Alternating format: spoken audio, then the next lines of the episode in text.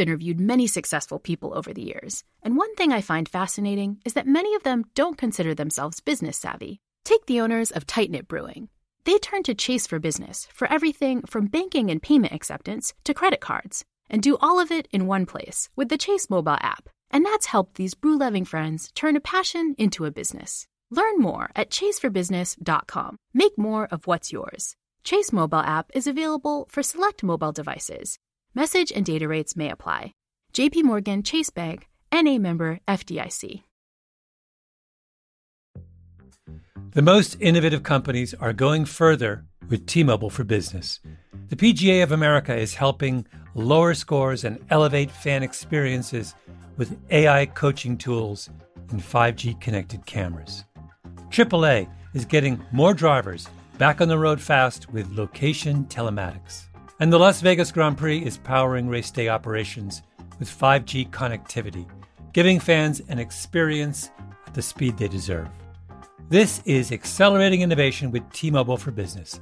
Take your business further at t-mobile.com/now.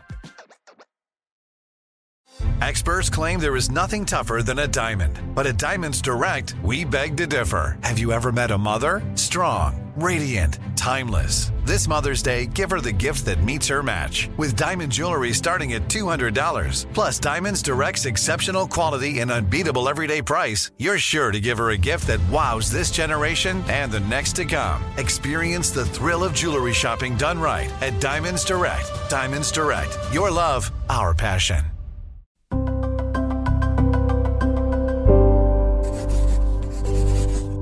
Pushkin.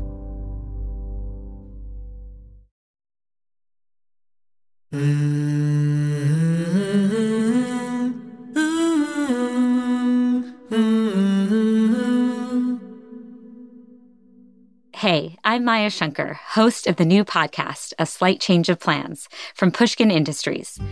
We have an amazing season lined up for you where I talk with folks who've navigated remarkable changes in their lives.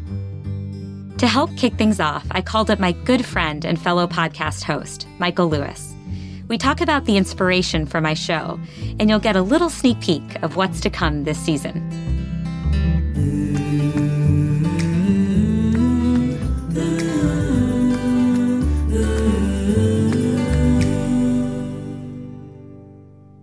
I am recording. And Michael, before we start talking about the podcast, I did want to share. I went down memory lane a little bit around our friendship because we've been friends for like, I don't know, five, six years. So I went back into the Gmail chambers and I found something very fun from 2015. This is after uh, my husband Jimmy and I hung out with you at Dick Thaler's birthday party. Okay. Right. So we spent like a few days together. So I Right. sent you the following email Dearest Michael, Jimmy, Lee, and I would like to sign up to be your friend. I'll work with your agent to complete the relevant paperwork. Best, Maya and Jimmy. So, first of all, clearly I don't know how to play hard to get, but thankfully you didn't really enjoy the chase because you wrote back right away. Dear Maya, your application has been reviewed by our committee. All boxes seem to be checked. We are pleased to inform you of your acceptance. Michael. Yeah. So that's how it all began. I have a feeling we but we share these character traits. I have a feeling we both assume that other people would want to be friends with us, and so we don't actually are, aren't very shy about it. When I met you, there was no you you had no media ambition. You were an advisor to Obama. How did you even get interested in being a podcaster? So during quarantine, I was feeling really overwhelmed by all the changes that were happening around me. Um, I think everybody was feeling really overwhelmed by the change happening around them. And um, I think I realized because I'm a cognitive scientist, so I was thinking about this from the perspective of psychology, right? Which is like, how do we interact with this change thing that just happens in our lives, whether we like it or not? And, you know, maybe the specifics of what 2020 threw our way is unprecedented, but our human ability to navigate change is not. And so maybe if we heard stories from people who have experienced extraordinary changes in their lives, we could learn something interesting, right? There's no manual out there on how to navigate big life changes, right? We don't know what that process is supposed to look like. There's no science textbook on this. Um, and so I was like, let's dig up the most fascinating change stories, changes of all kinds, right? And then let's see what we can learn. Let's let's see if we can change our own minds about change. So you started with the subject rather than the ambition. You didn't think, "Oh, I want to be a podcaster." Unless we, what should I do it about? Definitely not. Hmm. That's just not the directionality that works for my brain. I need to have a really fascinating thing to say that feels interesting to me. It can't be the reverse. Like I really um I I love podcasts. So I love the audio medium. It's super immersive for me, way more immersive than TV. Um, so I'm a huge fan of podcasts, but I just never imagined myself having a show of my own. What What were your favorite podcasts? Well, I'm a big Bachelor fan, as you know. Yep. So I absolutely subscribe to all the main Bachelor fan podcasts. Yep. Um, I like interview shows. Um, I listen, of course, to like Laurie's Santos's Happiness Lab. Um, actually, let me just pull up my podcast feed right now and tell you what's on there. Yeah, I mean, I I've got the classic ones. So like uh the Daily got against the rules, but that seems shameless right now. No, it doesn't. Revisionist history, still processing, hidden brain. How oh, I love how I built this. I actually part of me when I was thinking about this podcast was like, oh, how I built this talks about these elaborate journeys of humans who have built incredible things. And I was like, I kind of want a version of like how I built this life.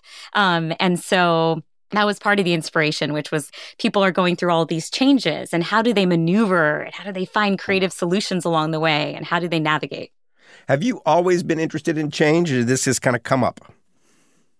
You know, I, I study change, right? So I study yep. how and why people change. I study yep. how and why people make decisions, how they develop their attitudes and beliefs about the world. Um, but I never elevated change to an important concept until I was thinking about this podcast. It felt in 2020 like a really big deal to think about.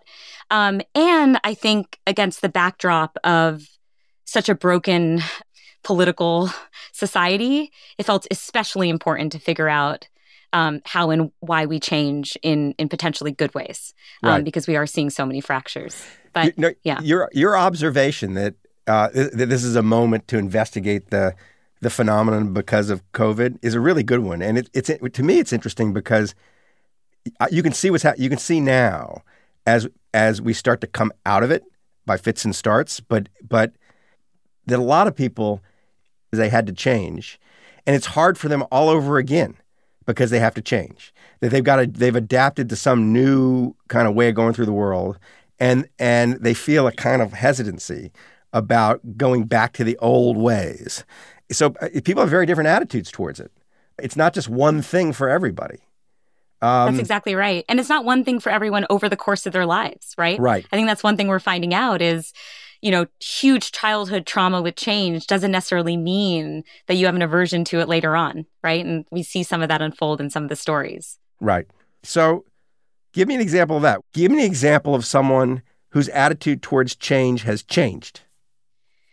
Yeah. So, one person I interviewed was Tiffany Haddish. She's a an incredible comedian. She just won um, Best Comedy Album at the Grammys this year, making her the first Black woman to win this award since the early 80s when Whoopi Goldberg won it. Um, and she had a deeply traumatic childhood. When she was eight, her mom had a really terrible car accident uh, that left her with severe brain damage and made her extremely violent and very verbally abusive. And so Tiffany's having to navigate this new world where this person that she loved most in the world is now actively tormenting her. And so it's it's a profound change in her life. Um, and so what's fascinating about Tiffany's story is that she recognized early on as a kid that she had this talent, and that was to make people laugh. But rather than treating it as this recreational hobby, right? The thing that she just did, you know, with her friends and whatnot, she repurposed it into a survival tool.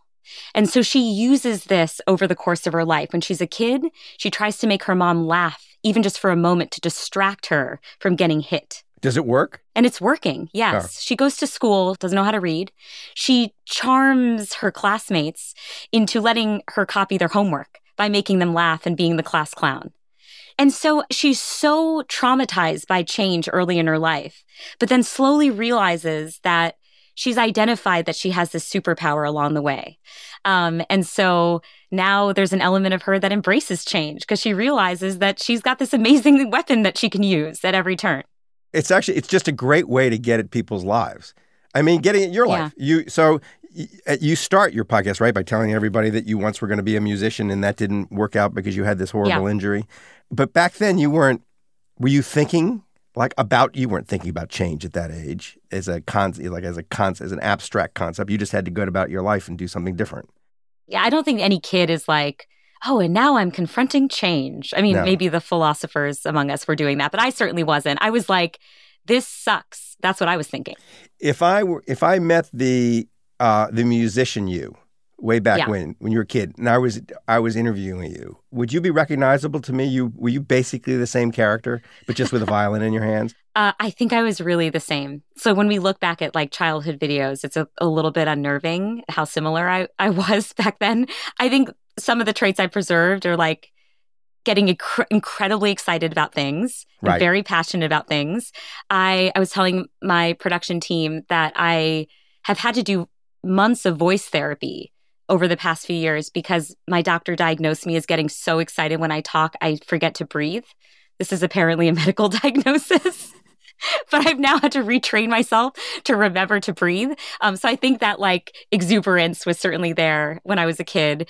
But I think I was maybe the one thing that I had in childhood that I have not retained is just an absolute singular focus on a goal. I mean, I was so dedicated. Like when I think back to being 9, 10, 11, going into a room and practicing for five hours, I, I just can't, my brain can't comprehend today having that kind of discipline. I, I don't, I, I lost it. I, I stopped cultivating that skill. If you could go back learning what you've learned so far or you know, just taking what you've learned as a grown-up including all your behavioral s- science stuff. If you had to Yeah. go back and consult the young you after you get you're told that you're never going to play the violin again. Yeah. Is there anything you would have told the young you?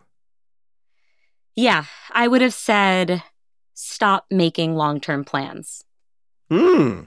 I was an absolute, I still am. I'm a type A or whatever that means. Right. I was obsessed with plan making. I wanted to know what my life was going to be in two years, in four years, in 10 years. That persisted through college and grad school. And at every point, I'm like, I just, I just need to know what comes next. So that trait And, yeah. that trait survived that trauma. That's It did. amazing. It's amazing. I was like, well, I lost this one, but like, surely I can control everything else. You know, you don't always, you don't learn the valuable lesson that your right, control is an illusion right. until I think you had a few more experiences with Right. change. You know, the next season of my podcast is about experts, and we're still figuring it out. But I, there's a Mm. fair chance that there'll be a show about experts whose expertise is no longer of use or Mm. valued in any way. That they go from being, you know, prized or at least used to being Yeah. completely pointless. What do we tell them? Now you're a budding expert on how to endure these sort of changes. What do you do? Yeah, it's a good question. I mean, when you first brought up expertise, I was like, wow, that's super relevant in my life because I had this expertise I had been building for over 10 years. And then overnight, it became useless. Didn't matter at all that I had this dexterity and I could play all these pieces. I suddenly couldn't play the violin anymore. I think one thing I'm learning actually, there, I had this really interesting interview with a young guy around my age. He's a cancer researcher. His name is Scott. He, he's a cancer researcher, but he's also a total health nut. So for like the last 10 years, he's been a vegan and he's been obsessively trying to optimize his lifespan. Okay. Intermittent fasting, high intensity interval training, you name it, he's done it. Okay. Pours turmeric on his food. Okay. Turmeric should not be poured on food. And I'm Indian, so turmeric is like one of my spices. That's not how you engage with turmeric. But anyway, he said that his worst nightmare was eventually becoming deeply ill. And last year, in the middle of coronavirus, he gets a stage four cancer diagnosis that overnight leads him to have to la- amputate his right leg. He's had three or four surgeries since then, including removing vertebrae, having to do six rounds of chemotherapy, moving to MD Anderson for treatments. I mean, it's it's a gut wrenching story. And it's it's it's particularly gut wrenching against against the backdrop of someone who spent his entire life trying to avoid this outcome, right? This guy's worst fear comes true.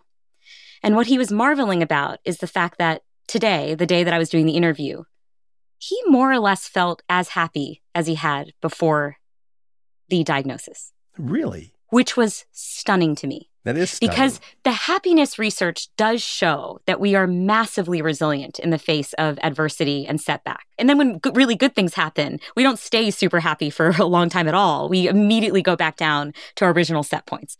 So I was familiar with this research, but I always called bullshit on it.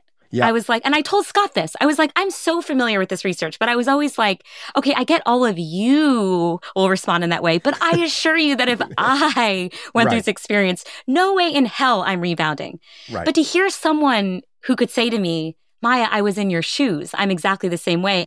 Was really heartening. I w- and and he said, if I had known the way that I would psychologically respond to this event, I wouldn't have spent so much time being so fearful of it in the first place. Huh. And I think there is a lesson there for There- totally for that episode you're about to do, which is like there are always unexpected, almost I would call like side effects that happen with change, right. right? Things that we can't predict. So, having decided to do the podcast on the subject, Yeah. are you finding the subject exhausting itself, or do you think that it's kind of endless?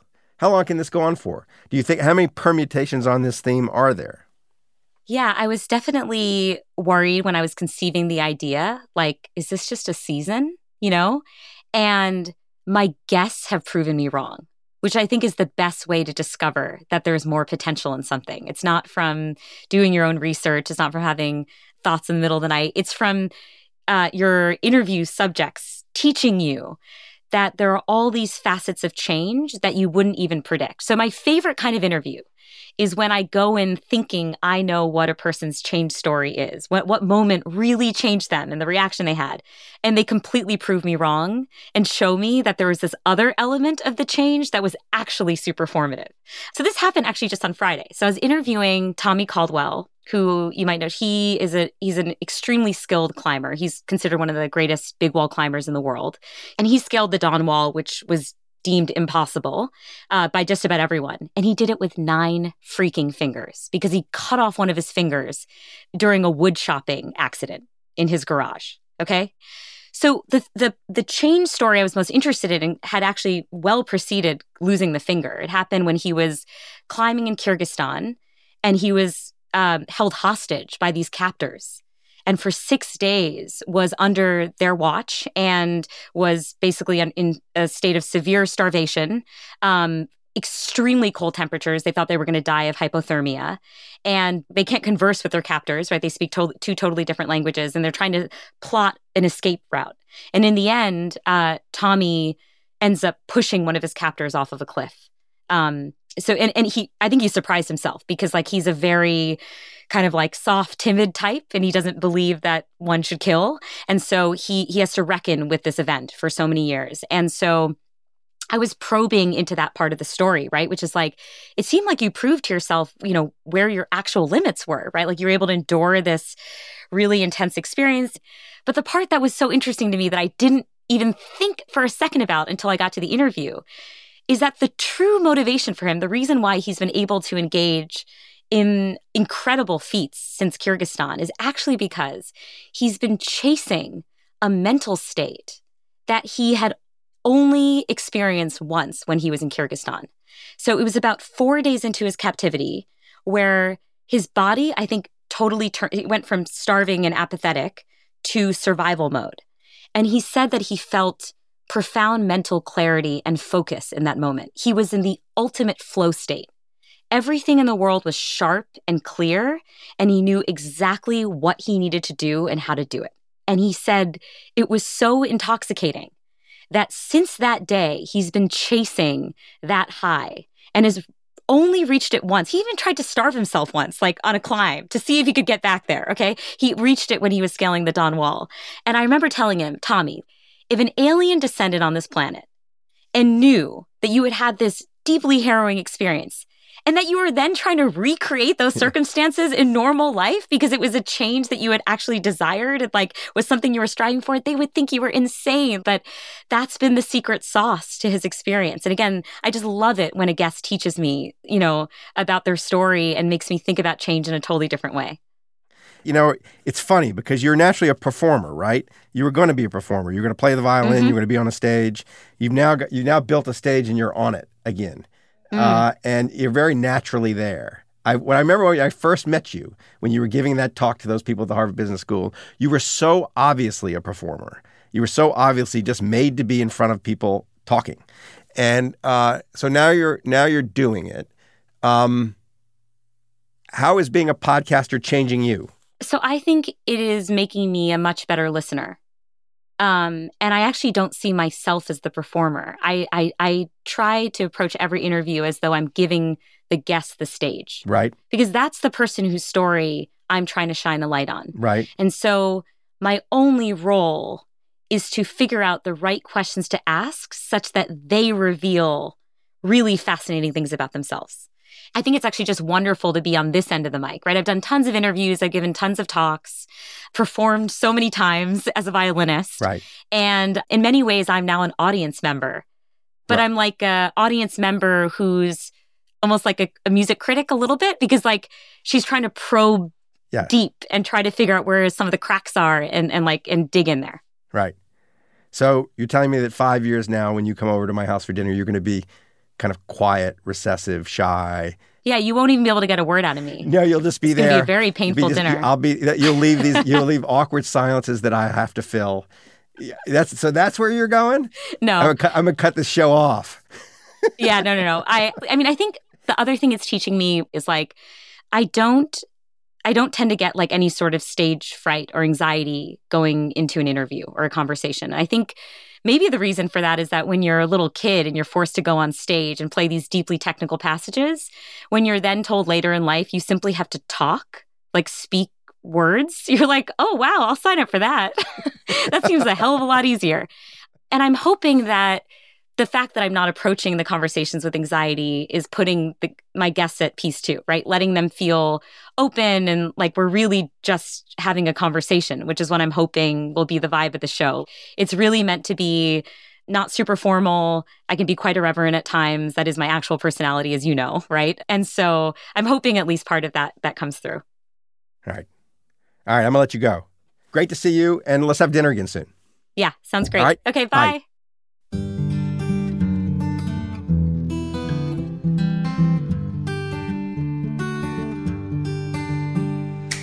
A Slight Change of Plans is created and executive produced by me, Maya Shankar.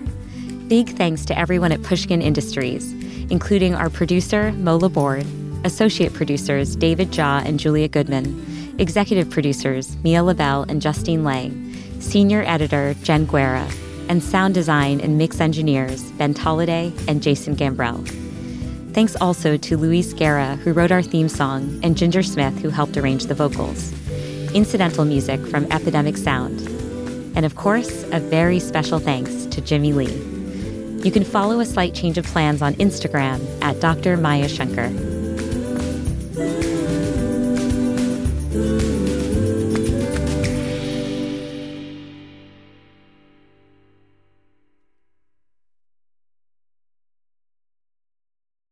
Support for this podcast and the following message come from Corient. Corient provides wealth management services centered around you. They focus on exceeding your expectations and simplifying your life. Corient has been helping high achievers just like you enjoy their lives more fully, preserve their wealth, and provide for the people, causes, and communities they care about. As one of the largest integrated fee only registered investment advisors in the U.S., Corient has deeply experienced teams in 23 strategic locations. Corient has extensive knowledge spanning the full spectrum of planning, investing, lending, and money management disciplines. Leverage Corient's exclusive network of experts to craft custom solutions designed to help you reach your financial goals, no matter how complex they may be. Real wealth requires real solutions. For more information, connect with a wealth advisor today at corient.com. That's C O R I E N T.com. Corient.com.